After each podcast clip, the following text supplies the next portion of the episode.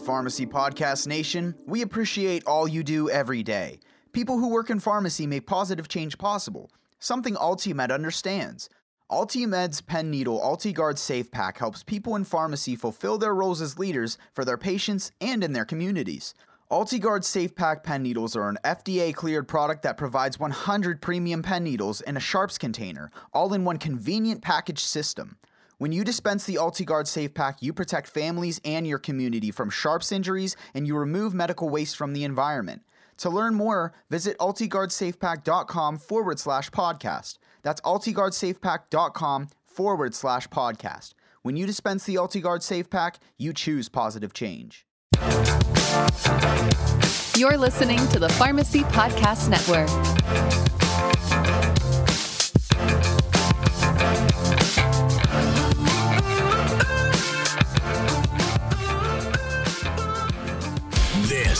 Is the Pain Pod. You want to see pain? Look at these.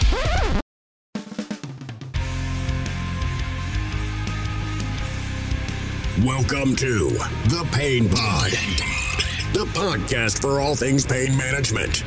Hosted by the Pain Guy, Dr. Mark Garofoli.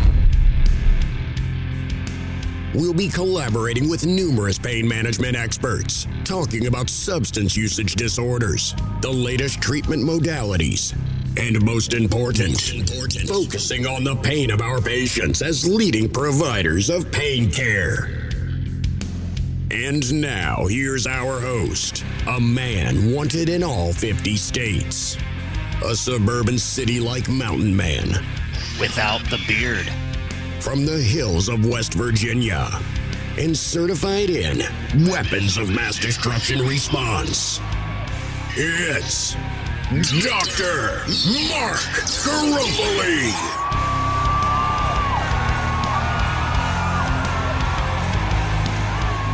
Welcome back, everyone, to the Pain Pod. I'm sure you enjoyed the intro, of course, as we all do. Uh, so here today, I, I really, I, I couldn't be happier with the episode that we're about to, to bring to you here today. So thank you for coming back to the Pain Pod. Uh, we always say, come one, come all to the Pain Pod. But we're we're going to get in the thick of things here today. We've got a gentleman joining us where I guarantee you've heard of him. Uh, have you ever been asked, um, "Oh, ma'am, sir, are you the pharmacist?" Well, our guest today actually answers with, "I am the pharmacist."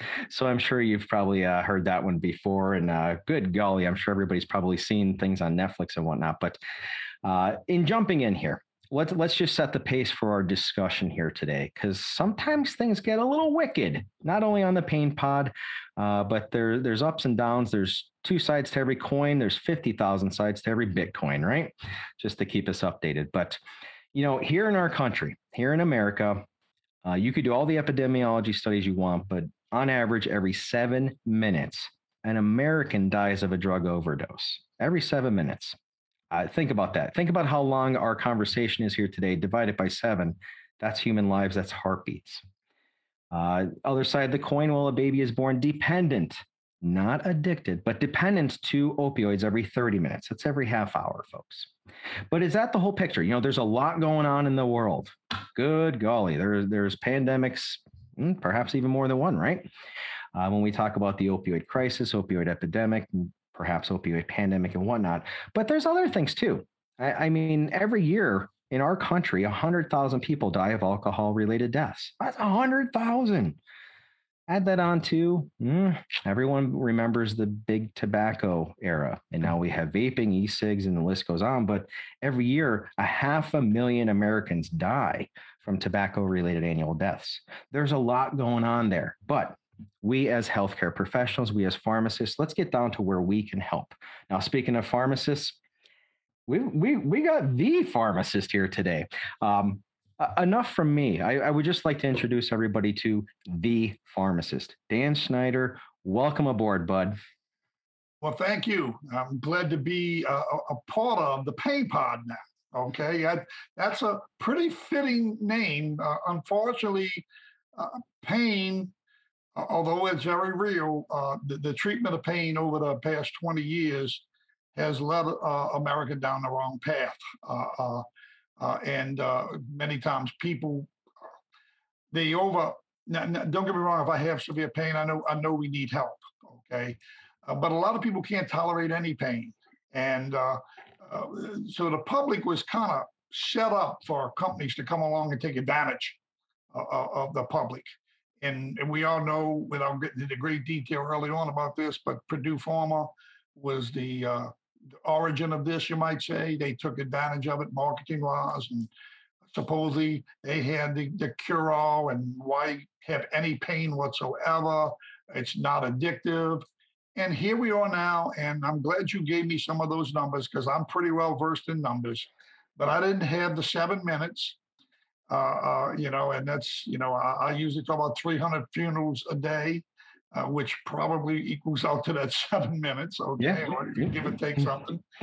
and uh, uh, and then 100,000, we had 100,000 alcohol deaths. I, I, wasn't aware of that, but I knew it was high.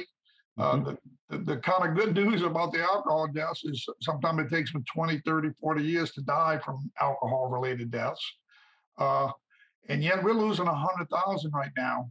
Uh, it's pushing 100,000 right now in, in, in overdose or drug related deaths. And and they die in short term, you know, and they preventable deaths. So, uh, well, it's very fitting what you brought up. And uh, again, I'm glad to be a part of this. And I know everybody's going to hear parts of my story, so you can lead me into whatever you want to lead me into. And I got a few messages I want to share also along the way.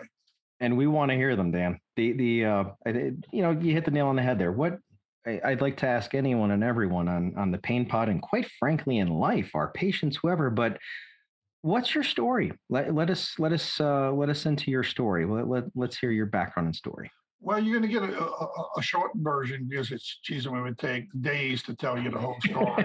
uh, Netflix squeezed it into four hours, uh, did a good job, uh, but there's so much that's not there. In fact, we're trying to create, or we are creating right now, a podcast with a group called The Ranch uh, down from my hometown, St. Bernard Parish, Louisiana. And it's going to be the untold stories. And you know, now that I look at it, there's so much more untold stories than told stories. Uh, uh, uh, uh so uh, that's how that's how that's worked. But my story began basically as you know, I'm I'm a, a working pharmacist. I am uh, making a decent living for my family. things are going good for us. We uh, uh, two kids, uh, nice house, nice cars. a lot of people joke and call us the Griswolds because we got a tourist station wagon we got a house that has 17 foot ceilings, and we put a 17 foot Christmas tree up every year. Uh, we did a lot of traveling and vacation where the kids fight with us, and you know the, the typical family type of thing. They don't want to hear your music. They don't want to stop and read the historic stuff. They can't wait to get to the hotel and hit the pool. Uh, all the stuff you're trying to teach them and show them, they only halfway paying attention. And a lot of that is comical and whatnot. But we had a great life. And, uh, you know, uh, all of a sudden, April 14th, 1999, at two o'clock in the morning, uh, there's a loud knock on my door. And uh, we startled awake. What's going on? And we go there, and there's two policemen. And they asked if they can come in. And I said, yes. And we just, we're not understanding what's going on here. Okay. And uh, they asked us to sit down. And uh, I think my wife sat, I still stood. And they I, this is what I think I heard them say your son has been shot. And uh, uh, I said, What hospital is he in? And they said, No, he's dead. And uh, uh, uh, upon recall now and kind of revisiting that, I, I, think they said he was dead to begin with, but I just, it, that didn't register. You know, this is too quick. I mean, I, and how could it really? I should have been able to see him in a hospital, you know, and and we really didn't didn't comprehend what's going on. And my wife, naturally, she's screaming, "No!" Uh, uh, you know, uh, uh, he's in his room, which is where we really thought he was. Mm-hmm. And uh, he's still living with us. He's in his room. His sister runs from her, her room to his room and looks in, and she cries downstairs because I was upstairs. She cries downstairs, "No, mommy's not in his room." And the reality started hitting us that, that it might be, he might actually be dead. Uh, uh, and uh, I mean, the emotions are just uh, uh, crazy. You know, early that night, he came to our room at around I think around 10:30ish, and said he, was going out to a friend's house to, to get some notes to study for a test that he had in school the next day. The boy was working part-time delivering pizzas. In the summer, he would work construction jobs. He had a steady girlfriend uh, that uh, went to Southern Miss, uh, uh, uh, very uh, articulate, and she got a scholarship there for dance and whatnot. And they were almost engaged. I mean, everything was going pretty well. Now he was his grades hadn't done so well, so he was like in a community college, but he was doing okay in school and making progress. And uh, told us he went out for notes, and you know we we, we we thought that was the case. So when we heard the knock on the door, we just did, we couldn't comprehend. And then to hear that he had been up in a dangerous area attempting to buy a serious drug just blew us away because the only experience with Danny with drugs was that he smoked smoked pot before, okay, and not that that's a little thing, okay, but but you know, I, I kind of always tried to discourage him. We even punished him at times, and we did everything we could do to try to reduce the, the pot smoking and whatnot, okay. But there was a part of me that said, you know, and I even had told him at one time, Dan, Dan, you know, just just just make sure you never go beyond this.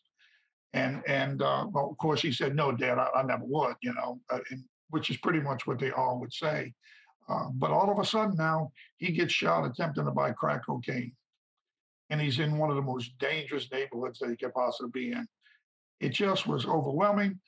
I personally, at that time, was like most people. I had a, a stigma that I, I looked down upon drug users uh, down upon addicts. I, I, I, thought, you know, why don't they just get their shit together and uh, uh, straighten up?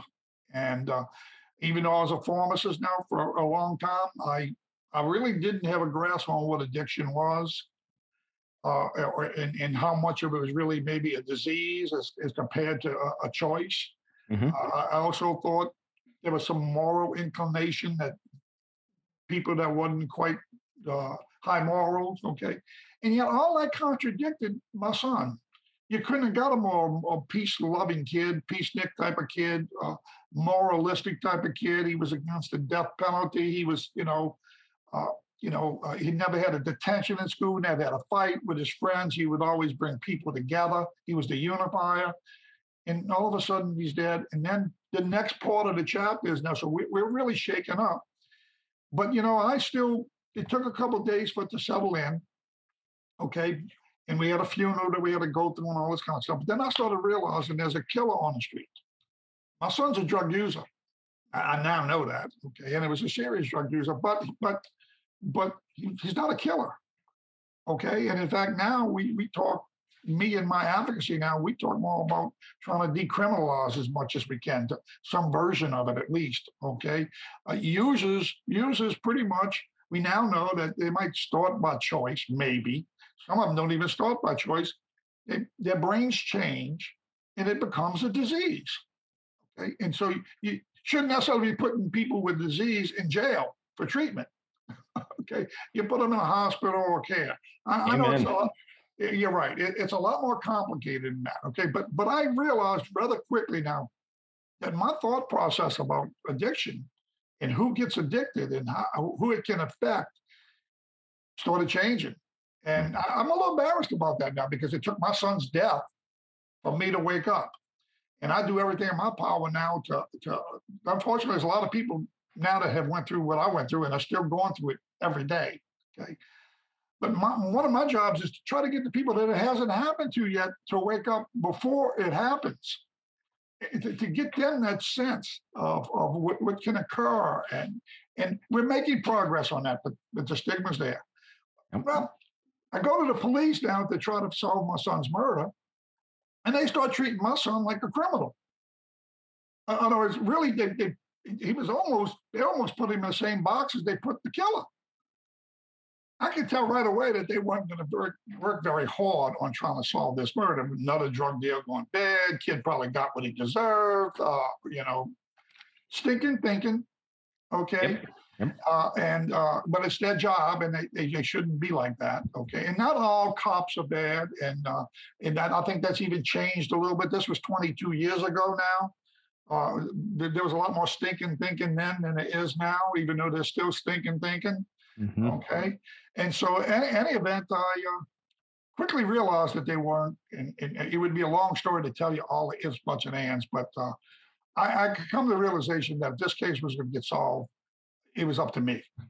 Mm-hmm. Okay. Mm-hmm. And, and I felt my son had died a snapshot of the worst moment in his life and that he deserved some some justice and i started thinking about somebody killed him that person's a killer probably that person may kill again so i'm not going to say there wasn't a pinch of revenge in there i'd be uh, uh, not totally honest but mm-hmm. honestly i started thinking about i got to get this killer off the street because i was prejudiced about my son. I was saying anybody could kill my son. Could kill anybody. Okay? yeah. uh, and, and, that's uh, that's a very big thing to bring up of of helping others and and moving on and the um you know one of the things you said dan was the you know not not um, i forget how you articulated it but the not being proud of perhaps how your thinking was in the past.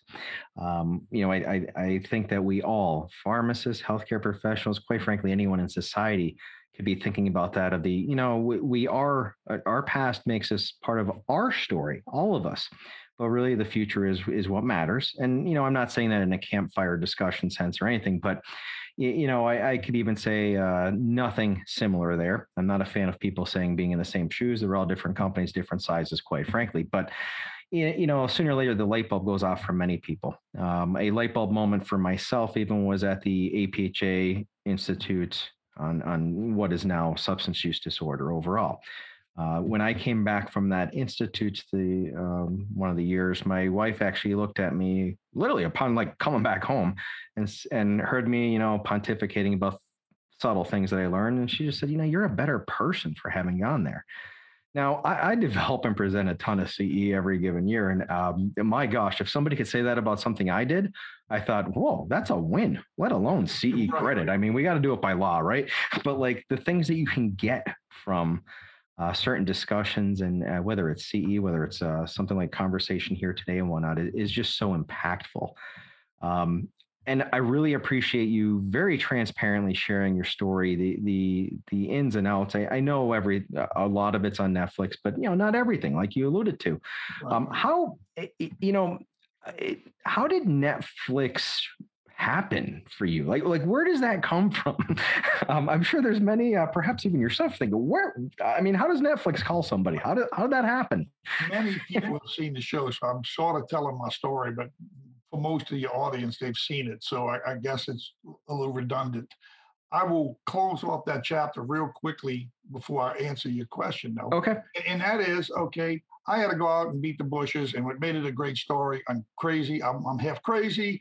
I'm in dangerous areas. I could be killed, but you know, I keep pursuing it, keep pursuing it, keep pursuing it, and then God kind of steps in. And I had made a bargain with God. I said, "Look, God, if you help me get my son's killer off the street and no innocents get hurt, I will go on a mission for you."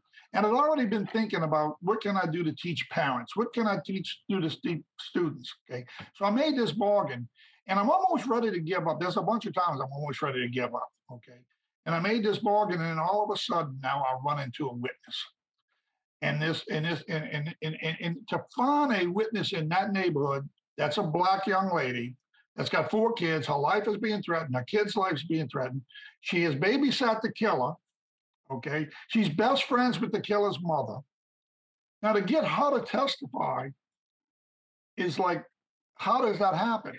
I, I, don't even know how it happens. I do a lot of behind the scenes stuff. So, the long story short, we do solve the case. We get some measure of justice, uh, and and then I'm now I'm on a mission.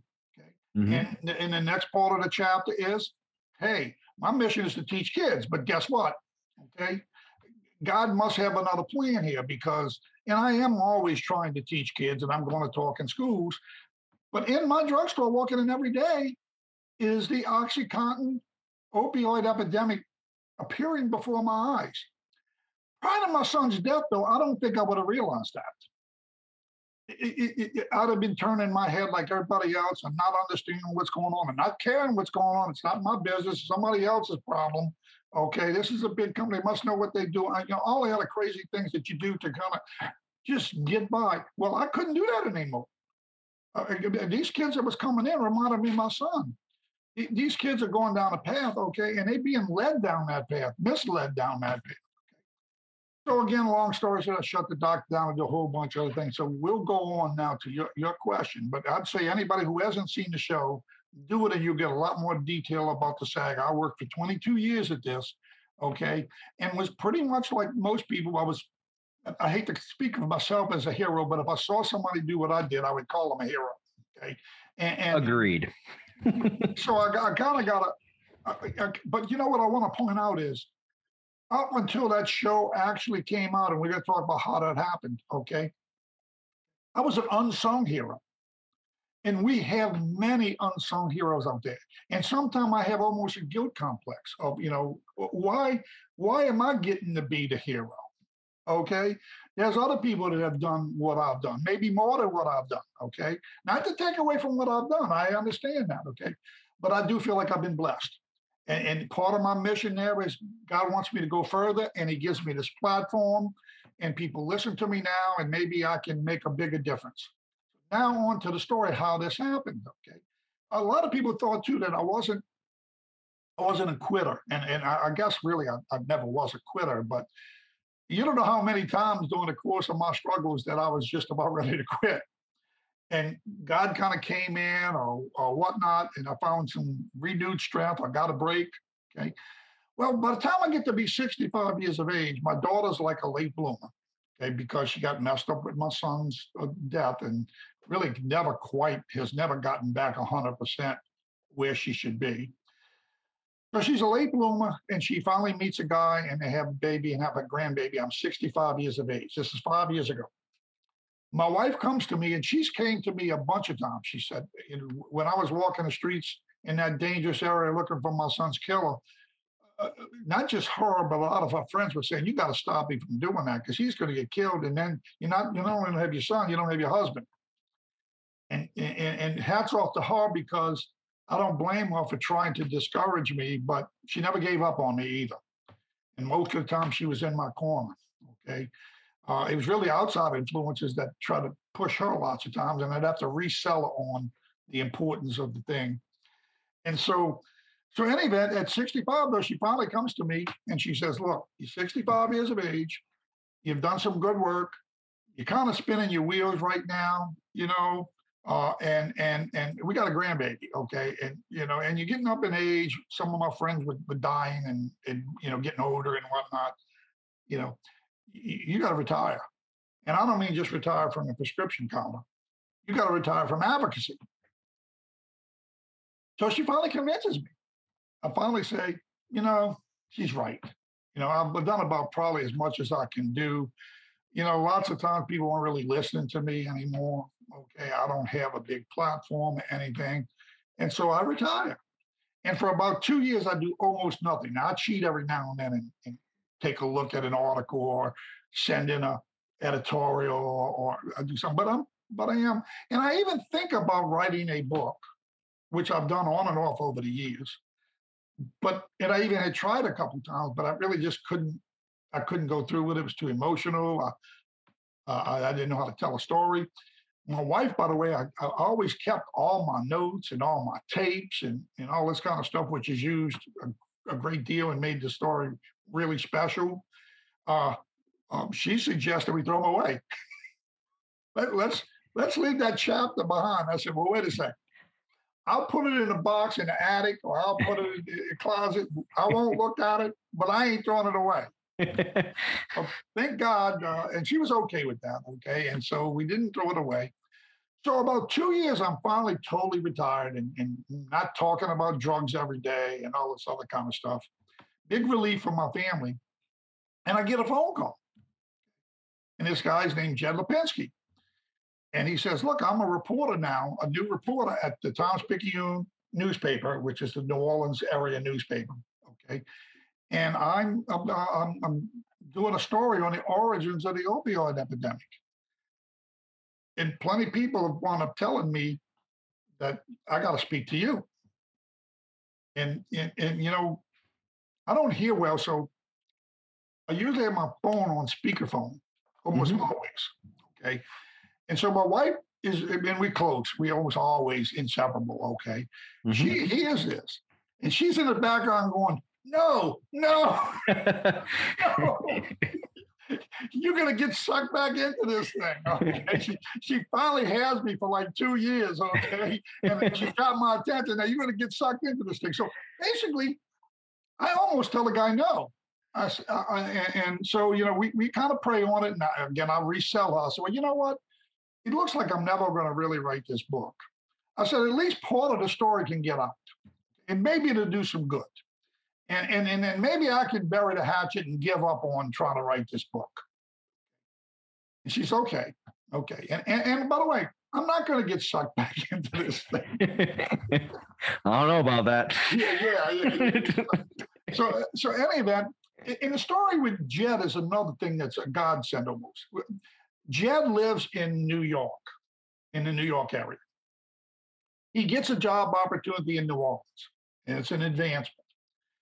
So they fly him back down. He moves his family down to New Orleans, and his first assignment is the opioid epidemic, the origins of the opioid epidemic. And this is what now about three years ago, I guess. Okay, I've been now I'm about 67 or, or 68, whatever. And so they they say, look, there's a big convention taking place in New York, so we're going to fly you back to New York. And you go to this convention and you can kind of study. They're talking about the opioid crisis and the opioid epidemic and all Mhm. this kind of stuff. Maybe you'll get some ideas. So he goes there and he happens to read an article in Time Magazine that was published back in the year 2000 or 2001, I believe it was. Okay, where St. Bernard Parish, which is a suburb of New Orleans, which is where I'm I'm from, uh, was one of the three hotspots in the country for OxyContin deaths back in the year 2001. Mhm. So he says, My God, it's right in my backyard. So he goes back to New Orleans. Okay. And he says, When I'm, a, I might have the story right here. Literally, that's so, so he goes down to St. Bernard Parish. I no longer live there now. I'm, I'm, I'm, I moved to higher ground after Katrina. Okay. Now I still have connections there because for years later I worked in advocacy. Up to about three years before I was working in St. Bernard in advocacy. Okay. Now I'm totally retired. But he goes down there and he's and he goes meets with the government. He meets with the sheriff's department. Okay. And they all say, "You got to talk to Dan Schneider." Well, who's Dan Schneider? He's a pharmacist. Okay. And so so uh, uh, and then they say, I mean, and also he helped put him out of business, the doctor out of business, and uh, with the medical board. So sure enough, he goes to the medical board to get the story, and they say, "You got to talk to Dan Schneider." So now I get that phone call, and he wants to interview Dan Schneider.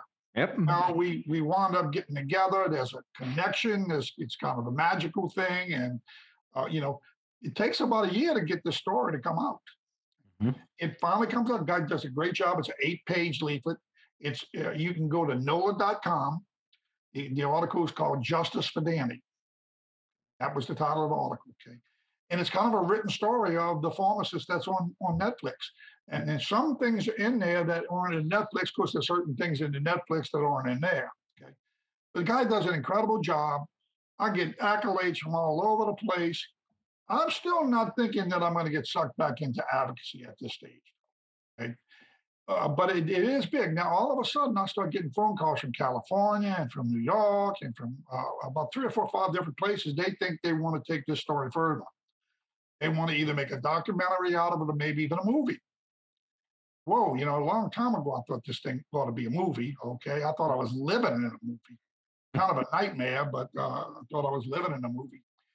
And so uh, a, group in New York, okay, they do a Roz thing. I don't know who to choose. I don't know. Uh, um, I'm, you know, I got, I got to talk to entertainment attorneys and all this other kind of crap, you know. And so uh, this group in New York actually hires this guy, Jed Lipinski, and says, look, we want the story we'll hire you and you can kind of be the editorial content of this thing. Okay. So they hired a guy that wrote the original story. Okay. And he talks me into signing with the group in New York. And I do. And the group is called Cinemart, C I N E M A R T. They put together a sizzle reel. They invest about a hundred thousand from I gather, and they bu- build a sizzle reel. We do a lot of filming, all to make about a nine-minute movie, okay, out of this. And then they they present it to Hulu and Netflix and Amazon and and see if somebody's interested in, in, Mhm. in really financing the big production and, and, and showing this thing. Well, Netflix buys it, and uh, and then now then the next wave happens. Okay, the, the next wave happens is this this thing gets big. Okay, and and and it, it a couple of months in there was like 40 million viewers had viewed this thing. Okay, and and now and now I'm told it's over 100 million uh, views uh, worldwide. Okay. Needless, crazy, needless to say, that escalated quickly. but, well, well, then the next crazy thing that happens, and this leads to advocacy. I'm still not necessarily thinking that this is going to lead to advocacy yet. Okay, maybe in the back of my mind I am okay, but but not really. Well, a couple nights after the, the docu series breaks, I'm laying in bed with the wife, and I get a phone call, and there's this lady on the phone, and she goes, "Dan, this thing is incredible." She said, "You know, my, my husband works in New York, and they talking about in New York, and I got some friends in California. They called me up. Do you know this guy? Okay." And I'm thinking to myself, "Who is this?" I, I- you know, I, she says, "Dan, I'm Suzette, your attorney." She was my entertainment attorney. Okay, now in now it's been about a year since I've talked to her, and I only had like four hours with her. Okay, I didn't know who to get. I choose her, and and and and and now, and she knows me better than I know her. Okay, and she's raving about this thing, and then all of a sudden she says something really, really poignant. Uh, She says, "But then I'm not just talking about how great this is. I got something better." What's that? She said, "I just signed Miss America." I said, "So?" "She's a pharmacy student. She's got the same platform as you." Now, we're going to talk about these strange things that happen and where God fits in or whatnot, okay? But Miss America wants to try to reduce overdose deaths. And now Miss America is being handled by the same attorney. Now, Miss America actually grew up in Pennsylvania. Her mama lined up the attorney for her for Miss America. She chose the attorney in New Orleans. Now, how does it happen that we get the same attorney? Well, needless to say, she also says, and I've already spoke, she wants to get together with you. And all of a sudden now, this unsung hero that nobody knows anything about, okay, Miss America wants to get together with me, and we're going to try to solve this problem. Thinking, Jesus, you know, I got a platform now, Jesus. Next day, or days later, I get a phone call. It's from like a secretary. This usually don't happen to me. This is this is Jane Doe such and such, and I, I uh, Mr. Botticelli would like to speak to you about your your docu series. that name rings a bell. Well, it didn't ring a bell to me. I, I'm saying, well, okay, okay. And, and while I'm on hold now, I'm thinking, Michael Botticelli, who the hell is Michael Botticelli? You know, and I, I kind of jokingly say, I really thought about an opera singer, you know, like a, like you know, the Italian opera singer. But this guy gets on the phone now, and he says, Dan, he says, man, I saw your show. It's fantastic. I got to get together. We got to pick each other's brains, man. You know, maybe you know we can make maybe something happen. I'm I'm so excited about this. And it's the same thing. I, I, I kind of say, on me, uh, who are you? I'm Obama's former drug czar. and all of a sudden I realize, Jesus, you know, for 20 years now, I've been trying to get attention from people. And to try to talk to those kind of people, I'd have never got to first base. So now I'm looking at the wife and I'm saying, babe, you know, I worked, I beat my head against the wall for 20 years, okay? And I, I did a few good things. Uh, that there wouldn't have been a show for this, but I mean, geez, and now I got people that want to talk to me. I Yeah. got doors that are open and never had before. Maybe I can make a real difference. And then I get people sending comments and saying, you've got to come forward and lead this thing. And, uh, you know, we need more people like you. And you've done such a great job. And don't quit. Needless to say, I get sucked back in. And I've been sucked back in more and more ever since. And so uh, Jed Lipinski wrote the story. It was fate that this guy comes down from. The, I mean, it- it- e- everything was some kind of a fate thing, okay? And the, and the only thing, again, I mentioned this earlier, okay? It is a little bit intimidating, uh, in the fact that I now know many other people that have been unsung heroes. And they haven't gone into the same thing, but I know their histories now. And I almost feel sometimes a little guilty that I'm the fortunate one now that is the face of this thing. Okay. But I have a responsibility now. Oh, you you bring up uh, I believe it's the Spider-Man quote, with great power comes great responsibility. Amen. Amen. And my wife was afraid of that, but you know, I, I'm 70 now. I had a couple years. Uh, I tried to play golf. I wasn't that good at it, you know, and, and, and now it's a passion. I actually enjoy doing this crazy stuff. Okay. Mhm. And, and, I, and I will say this: there's a little ego in it, in that you know, people want to take pictures with me and they want to sign autographs, and but they just really want to listen to me, and, and like as if. yeah, And I never had that before. I mean, I had to beat doors down to and beg people to listen to me. Okay, and so I'm gonna do whatever I can do, and I'm glad to be part of what you're talking about. But that's the story how it came to be, and now it's progressed where the the producer of uh, uh, uh, Hacksaw Ridge, which was, uh, uh, and I think it might have been Mel Gibson directed that or something. Okay, and uh, he now is going to do the pharmacist movie, and Awesome. uh, uh, you know, and it's crazy. They're talking about maybe Brad Pitt might play the part, and uh, I mean, how in the hell did this happen? Uh, uh, you, know, you know, guy from Saint Bernard, you've got a crazy voice and kind of a little bit screwbally and whatnot, and uh, and, and all of a sudden now I'm at, I'm in this place. We- just this past week we went to Richmond and we did a fundraiser together with Miss America, and we uh, I, I know You guys, people- you did enjoy some crawfish, right? Yes, I brought crawfish. I thought you mentioned bringing them up. I. I I recommended a Yeti or in whatever. We got a big crawfish party. The only thing I didn't do uh, that I probably would have done is we I, I brought up too much crawfish, and it's only because we didn't really promote a big crowd. And so the next time I do it, we're going to try to plan a party, but we. I didn't bring enough for this big party, and they already had all their, their game plan, so I didn't want to mess with that with that show. But uh, Well, well, don't it- be too exciting.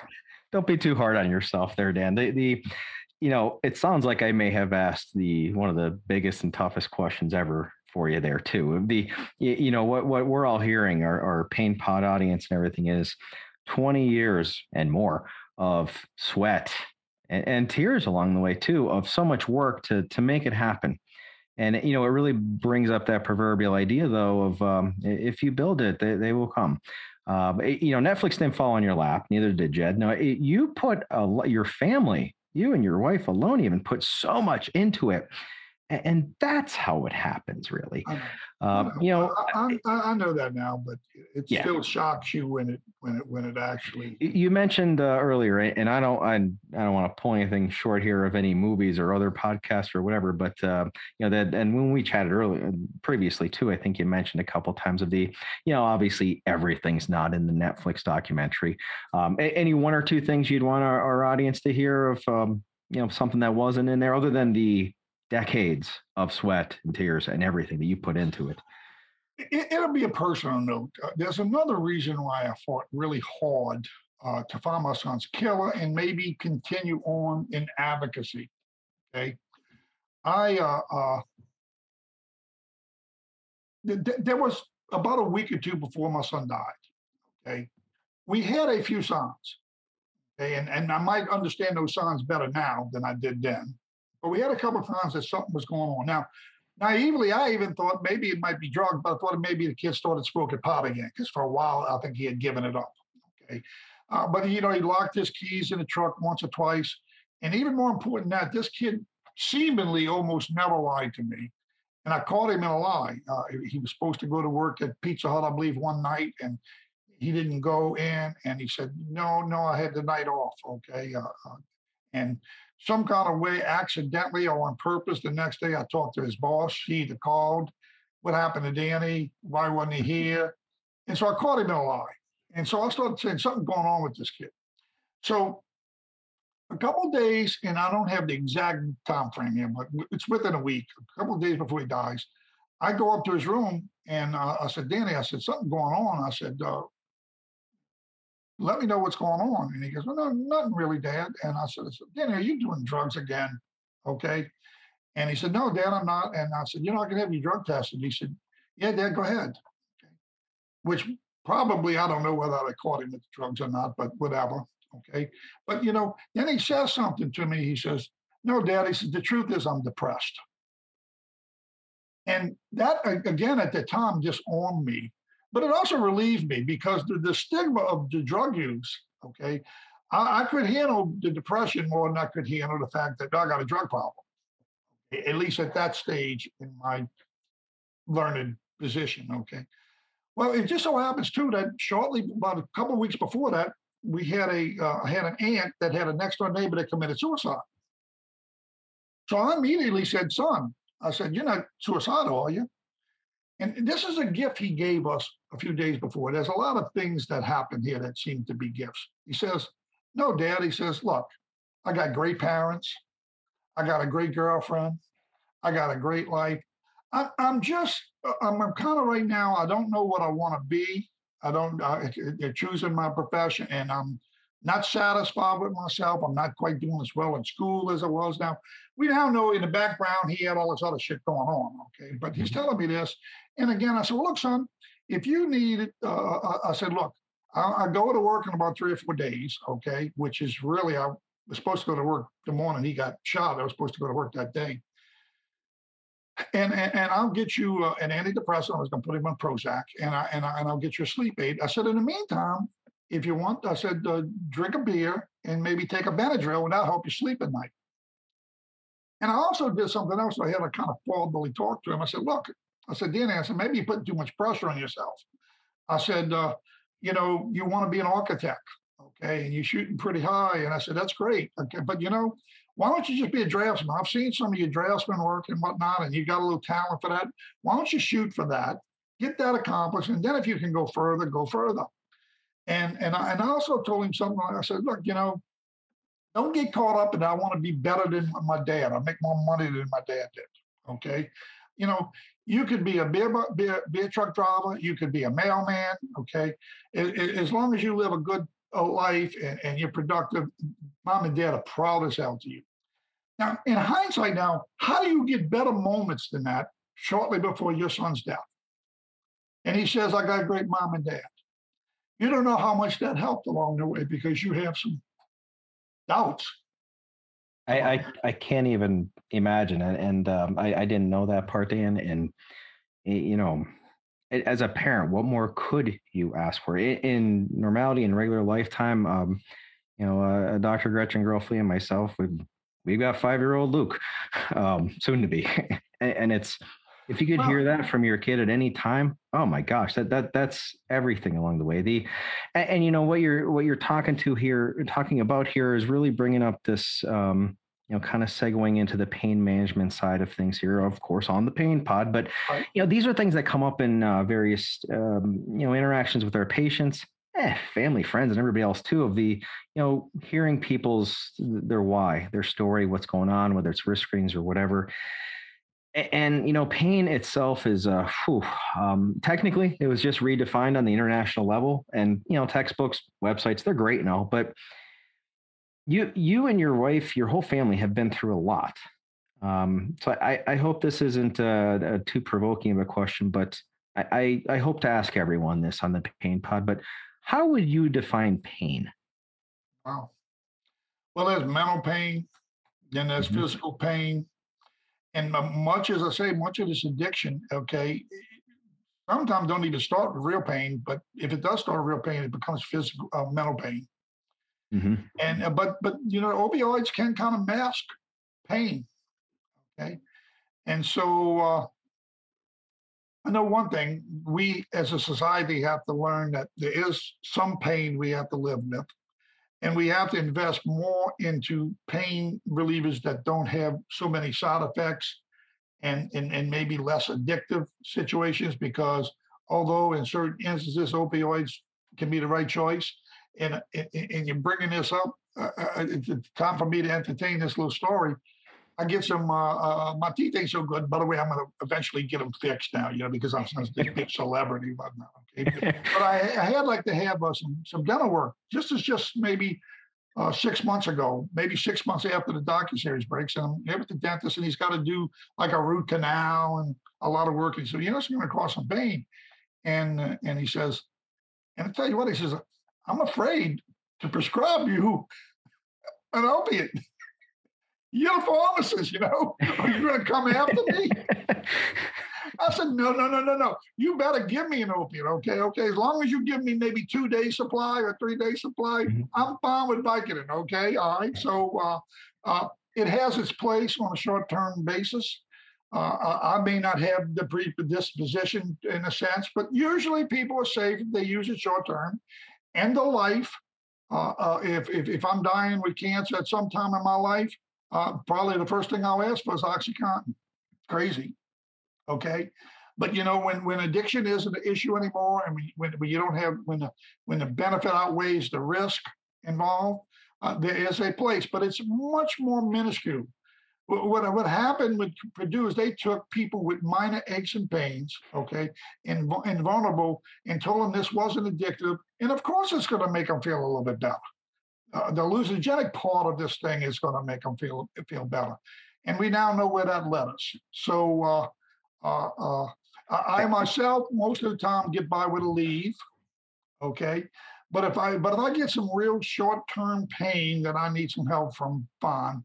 And if I'm dying at some point in time and I got some severe pain, I'm okay with the opioids. Then if we don't, unless we can come up with something better.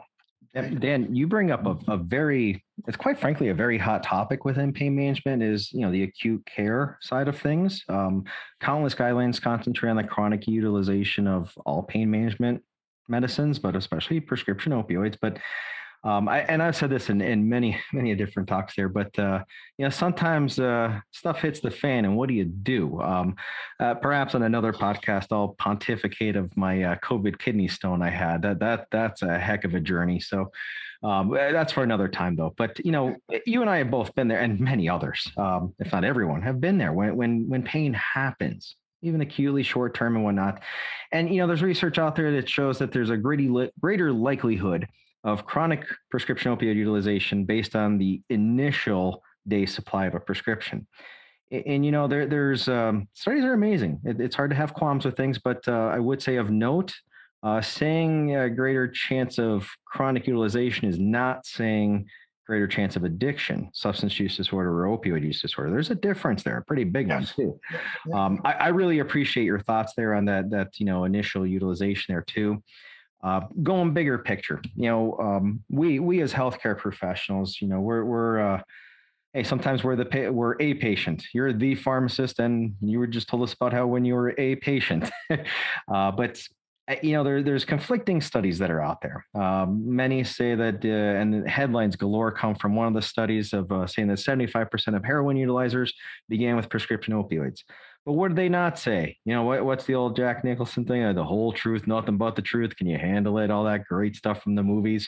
Um, hey, you're about to be a movie star, so we could say those things. So, um, but but where where do they get them from?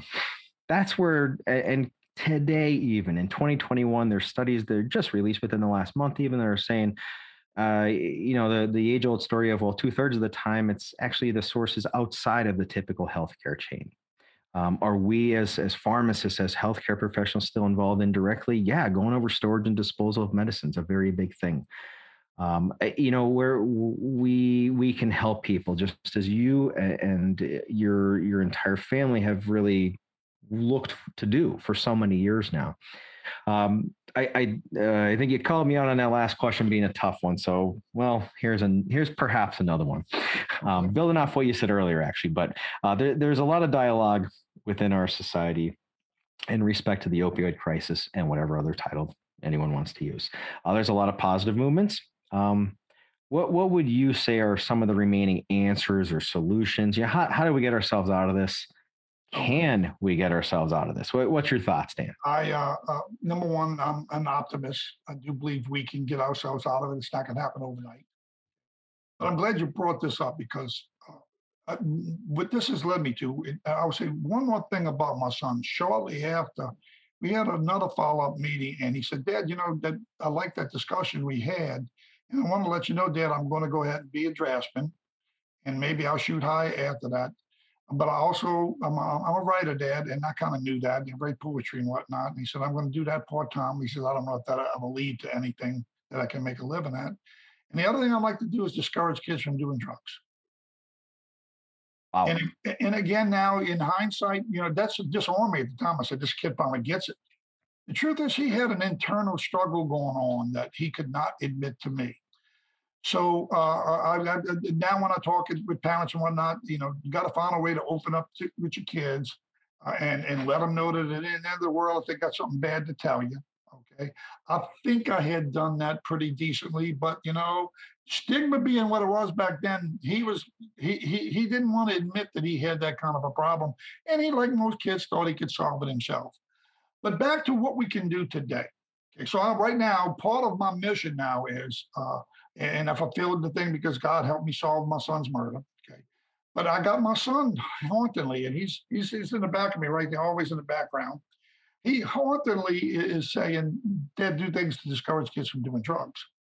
And one of the hot items right now is something that I, when I made my trip to Richmond, I went around the country and I've been on many programs now, and I stopped at about three or four uh, school facilities a couple high schools and one administrative position.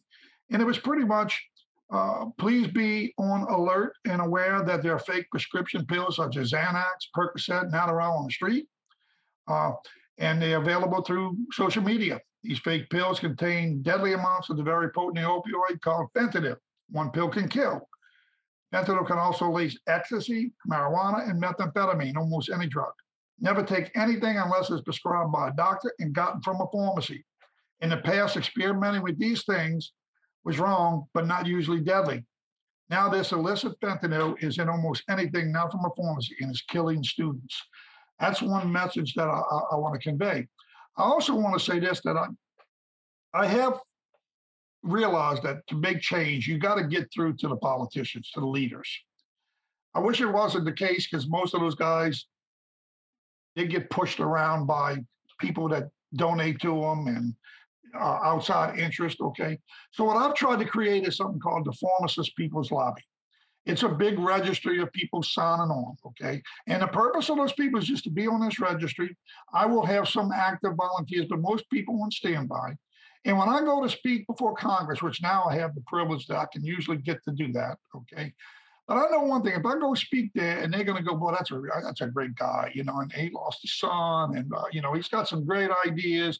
But when I leave, they get taken to dinner by Purdue Pharma or insurance lobbyists, okay, and they also they agree on how much money they're going to give to that campaign, okay, and so they usually win that battle. Okay, it's a shame to say it, okay. But if I, as a pharmacist, can sit there and say, look, you know, I just told you my story my position, okay? But it's not my position. I got a million people signed up on a registry behind me. Okay? And let me just tell you, okay, a lot of them have lost kids, but a lot of them are just concerned parents. My kid might be next. And I can tell you one thing that if we don't get what we want, or some of what we want, and we don't get some changes and we don't get the resources necessary to combat this problem, okay, you're going to get tens of thousands of emails. Some of these people will go to media and they're going to allow the media and you just might get shamed. And this might affect your election or your reelection. And I find that I hate to say it, but you know, if you don't get tough and, and, and stick out your neck out a little bit, okay, uh, they don't really listen. But if they think it could affect their election, they might. So there's a couple things. Number one, I have a website it's called Tunnel of Hope, okay, tunnelofhope.org. And again, if you see the trees behind me, and I, am going to have video here, but but I have a group of trees that I would drive through to work every day, and it formed like a tunnel. And I would go through there and pray, help me solve my son's murder, help me shut this doctor down, help me do something to reduce the overdose deaths. And I would pray through that, and I always picture that as being the light at the end of the tunnel. So I named my nonprofit light, uh, the tunnel of hope.org. You go in you become part of this big registry, and I will be your voice. I also have a Facebook supporters group. It's called Supporters of the Pharmacist, Dan Schneider. I also now have a lady that's working with me on TikTok, and that's Dan underscore Schneider underscore pharmacist, TikTok. Okay. I also have Twitter. I also have Instagram. So I have many, many things right now, and I'm building this organization because I want to be able to make a difference. And let me tell you what I think where the real answer perhaps lies, but can we get there? Uh, people in my generation, and you're a little younger than me, okay, but most people still have heard about the uh, the, the, the, broadcaster Walter Cronkite. Uh, Walter Cronkite, a lot of people don't realize this, but the Vietnam War, most people in America were for the Vietnam War. They thought domino theory and all this kind of stuff, and, and we better try to fight these uh, these people right now and stop them, or else the world's going to come to an end. Okay, and so we went into that war. And the politicians, by the way, to get elected, they pretty much had to be for the war. If they was against the war, they didn't get elected. Well, Walter Cronkite finally started getting burnt out on this uh, war, and he started advertising every day. 32 Americans, young Americans, were killed in Vietnam. He started showing pictures of these one die. Now, now, now, think parallel lines. If we had somebody saying every seven minutes in America, we lose someone. Some of these are kids, young kids, buying a Percocet tablet, what they think is uh, uh, uh, online. Okay. That's 300 funerals every day. This isn't old people like with COVID, okay? This is people 15 to 54 years of age, 90% of them. Now, think about him saying it every day. Now, what happened back in the day when Frank I started doing that, I will say this: he had a captive audience. You didn't have cable, all these other. There was only like three major networks, and he was kind of like the biggest uh, face of, uh, of, of network news. Okay, and what started happening is the tide started turning simply by this people, this mass media approach of exposing the problem. Okay, and eventually the politicians that people then started protesting. He motivated the protesters, and then the politicians started saying, "Well, wait a second now." There's a lot of opposition out there. I might have a better chance of getting elected opposing the war. Now, we have to have a Walter Cronkite moment. And, and it's not going to be with one particular media leader okay, because it, it's too diverse now. We need a bunch of them. We need somebody from from uh, uh, regular. I mean, we, we, we need as many as we can get, but if we can get one pivotal person in regular mainstream media, and then maybe if we can get somebody on Fox News, okay, uh, conservative media, uh, a leader there to stick their neck out, and then maybe somebody in uh, uh, uh liberal media, uh, maybe somebody on MSNBC or CNN, God forbid, to some people, okay, not necessarily me, but but to some people. And we, we need a bunch of these people to start avatars, just like they started avatars, how many COVID deaths you had, how many people in the hospital, how many people on the ventilator, okay? We got people on a ventilator right now that are brain dead from opiate addictions. We just had a young girl in my hometown, okay, honor student. Her parents lived in a trailer, but she was raising herself out of that. They were good family too, though. Okay, they lived in a trailer. She's an honor student. She's going to get a, a, a college uh, uh, uh, with the scholarship. Okay, her and her friend about a week before they take a little splurge. They say, ah, we graduate, they're out of school now. Okay. They hear about a Percocet. They get a Percocet.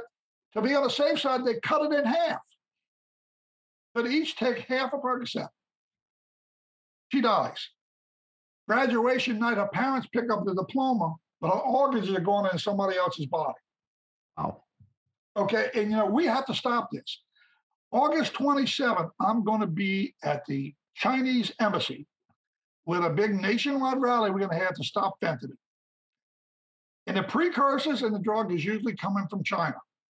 Now, there's a lot more problems than just China, okay? But we, we're going to try to use that to get the media's attention. So maybe we can get a couple champions like Walter Cronkite. Maybe we can get a little sprinkling of, of, of, of Walter Cronkites out there. If we can get the American people to really focus on the gravity of this problem, okay, then we got a chance of solving it and and, and I, I, am blessed right now that that maybe I can be one of the people that gives that spark.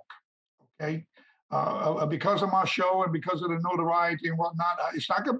It's never one person, but maybe I can be a spark, and, and that's how I think we solve the problem. Now, there's a lot of other issues to go about solving the problem. Okay, you're you're you know you're like like many uh, many more people that we need in our society. You're hitting it on the head there, Dan. You're creating some noise. Um, and, and, that's uh, so fundamental. My my gosh, when you're at the Chinese embassy and talking about those things, uh, hey, hopefully it'll come up of uh, yes, there's been laws across the the ocean saying you know the export of these precursors, these chemicals, is illegal now. But why are there still tax breaks for making it? Oh, that's not covered in the media, right? But if we had these voices covering it transparently, both sides of the coin, the whole truth, nothing but the truth. Right. Boy, what a what a way to start that off. So, all right. So, what, what one uh, one more thing here. I, towards uh, I think it's part of the latter parts of your original story. Uh, we jumped away from, but let's let's jump back for a moment. Uh, the, the interactions with the DEA you know you were doing the detective work you were but then there's obviously overlap for other investigations that i'm sure were going on and whatnot uh, you know men, most of us many of us have seen the shows of course but what, were your uh, you know briefly anyway even now what were your thoughts of um, your experiences with dea investigations and I, you know especially through the eyes of a pharmacist yes parent but pharmacist as well too no, it was frustrating. I had uh, uh, initially had a problem with the New Orleans Police Department. Okay, uh, with this, my son with the drug deal gone bad thing. Okay, but when I started working in trying to approach the DEA and FBI, I thought, well, I'm I'm dealing with a higher level and a more professional level. Okay, and and much as I hate to say most of them are. Okay, uh, there were some miscommunications went on there's some secret things that they do that they can't uncover and whatnot. Okay. But I'm not going to give them a total free pass either. Okay. It's a shame, but like anybody else, there's egos involved. Sometimes somebody wants to get credit for something. They also are very bureaucratic. Okay. And for me, I didn't have that kind of tolerance. Okay. Uh, for for instance, I later was to learn that maybe part of the, the, the, the problem I had with the FBI was that they thought they was going to get a bigger fish. So they were sort of delaying shutting this doctor down. Of, of course, they weren't looking at the kids and the parents of these kids that were dying. Okay, it, to them it was, can we get the big fish? Well, actually, in her case, she didn't have that big of fish. Okay, the big fish was Purdue, and nobody was going after them. Okay, but there was a local politician that helped out, and I actually figured that out also. Okay, and uh, but there was a competition that they kind of didn't want me to be able to solve this. It was kind of made them look bad, and that was never my goal. My goal was just to shut it down. I wish they would have done it. I, I tried to present them with evidence, okay? And I, I, think even that relationship, now this was all 20 years ago, okay? I, I, I think they're better now. And by the way, I've been asked to speak at, at, at some FBI training sessions and DEA training sessions. And the, the most disappointing thing I had with the DEA is I, I recruited a young man that had a, a, little bit of a drug problem himself, and he went to this bad doctor. And he, he tells me a story that, that, that he worked on their computers. He, he also worked for a computer company with printers. And he went there one day to fix a computer, and he fixed it. And he, at the end, he said he gave him a bill, and they handed him like three prescriptions of OxyContin. And he said, "Well, he says, no, he says, uh, uh, uh, you know, I need to bring money back to my boss. And the, the, the security guard at the time said, uh, look, if you know what's good for you, get the hell out of here. Now, those prescriptions, by the way, were worth big money. Oh, yes. Okay. they were worth big money. Okay. Anyway, this kid who seemed to have a little bit of a drug problem, he kind of was distantly related to me. He kind of knew him a little bit. He, he didn't like what he saw going on.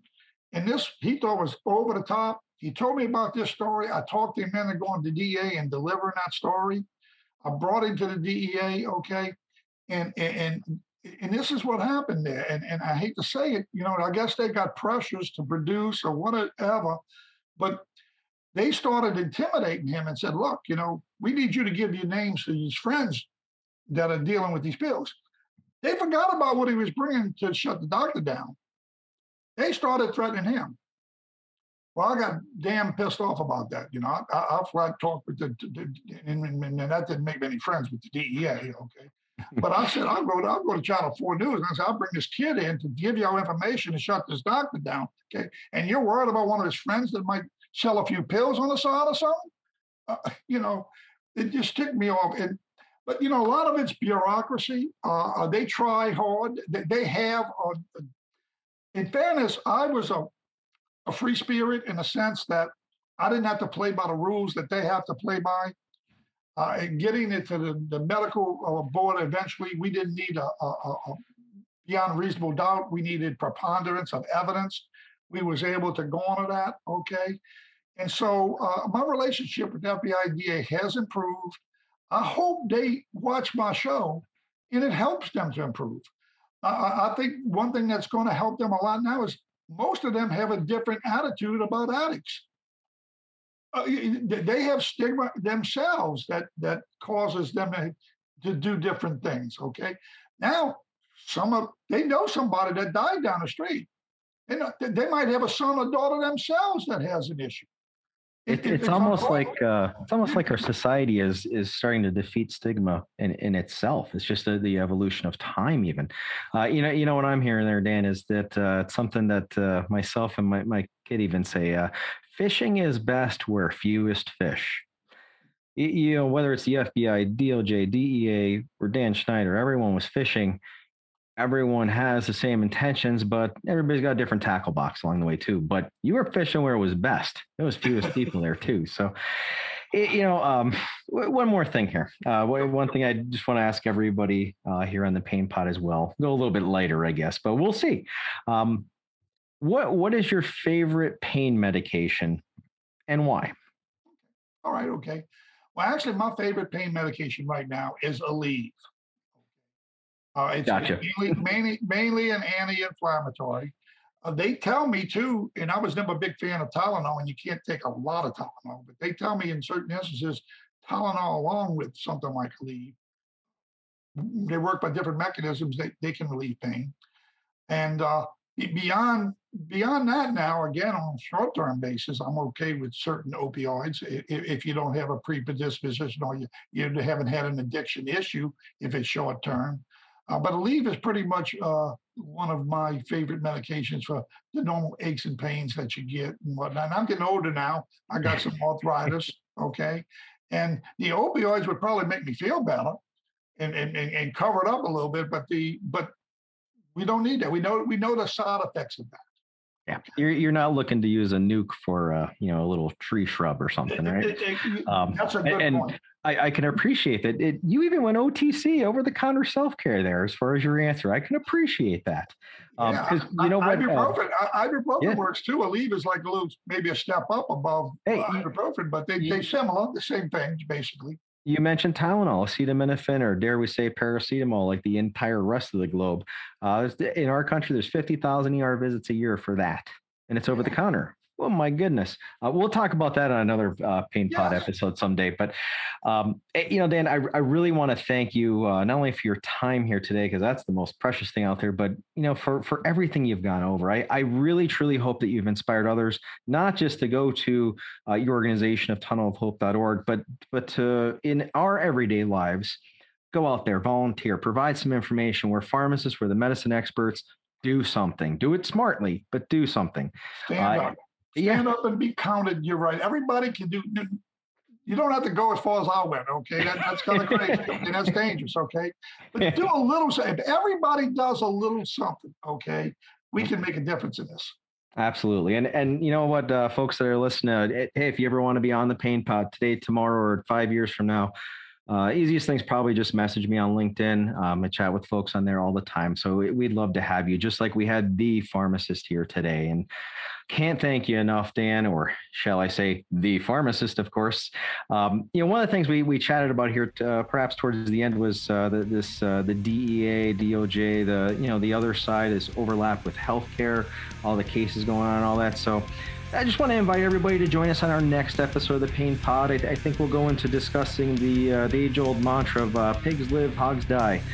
In other words, uh, DEA red flags. It, you know, what do they mean, all healthcare professionals, and by golly, especially us pharmacists? There, there, there's there's enough lawsuits and court cases to pack a continent. You know, how do we keep ourselves out of hot water and above water to help our patients in pain?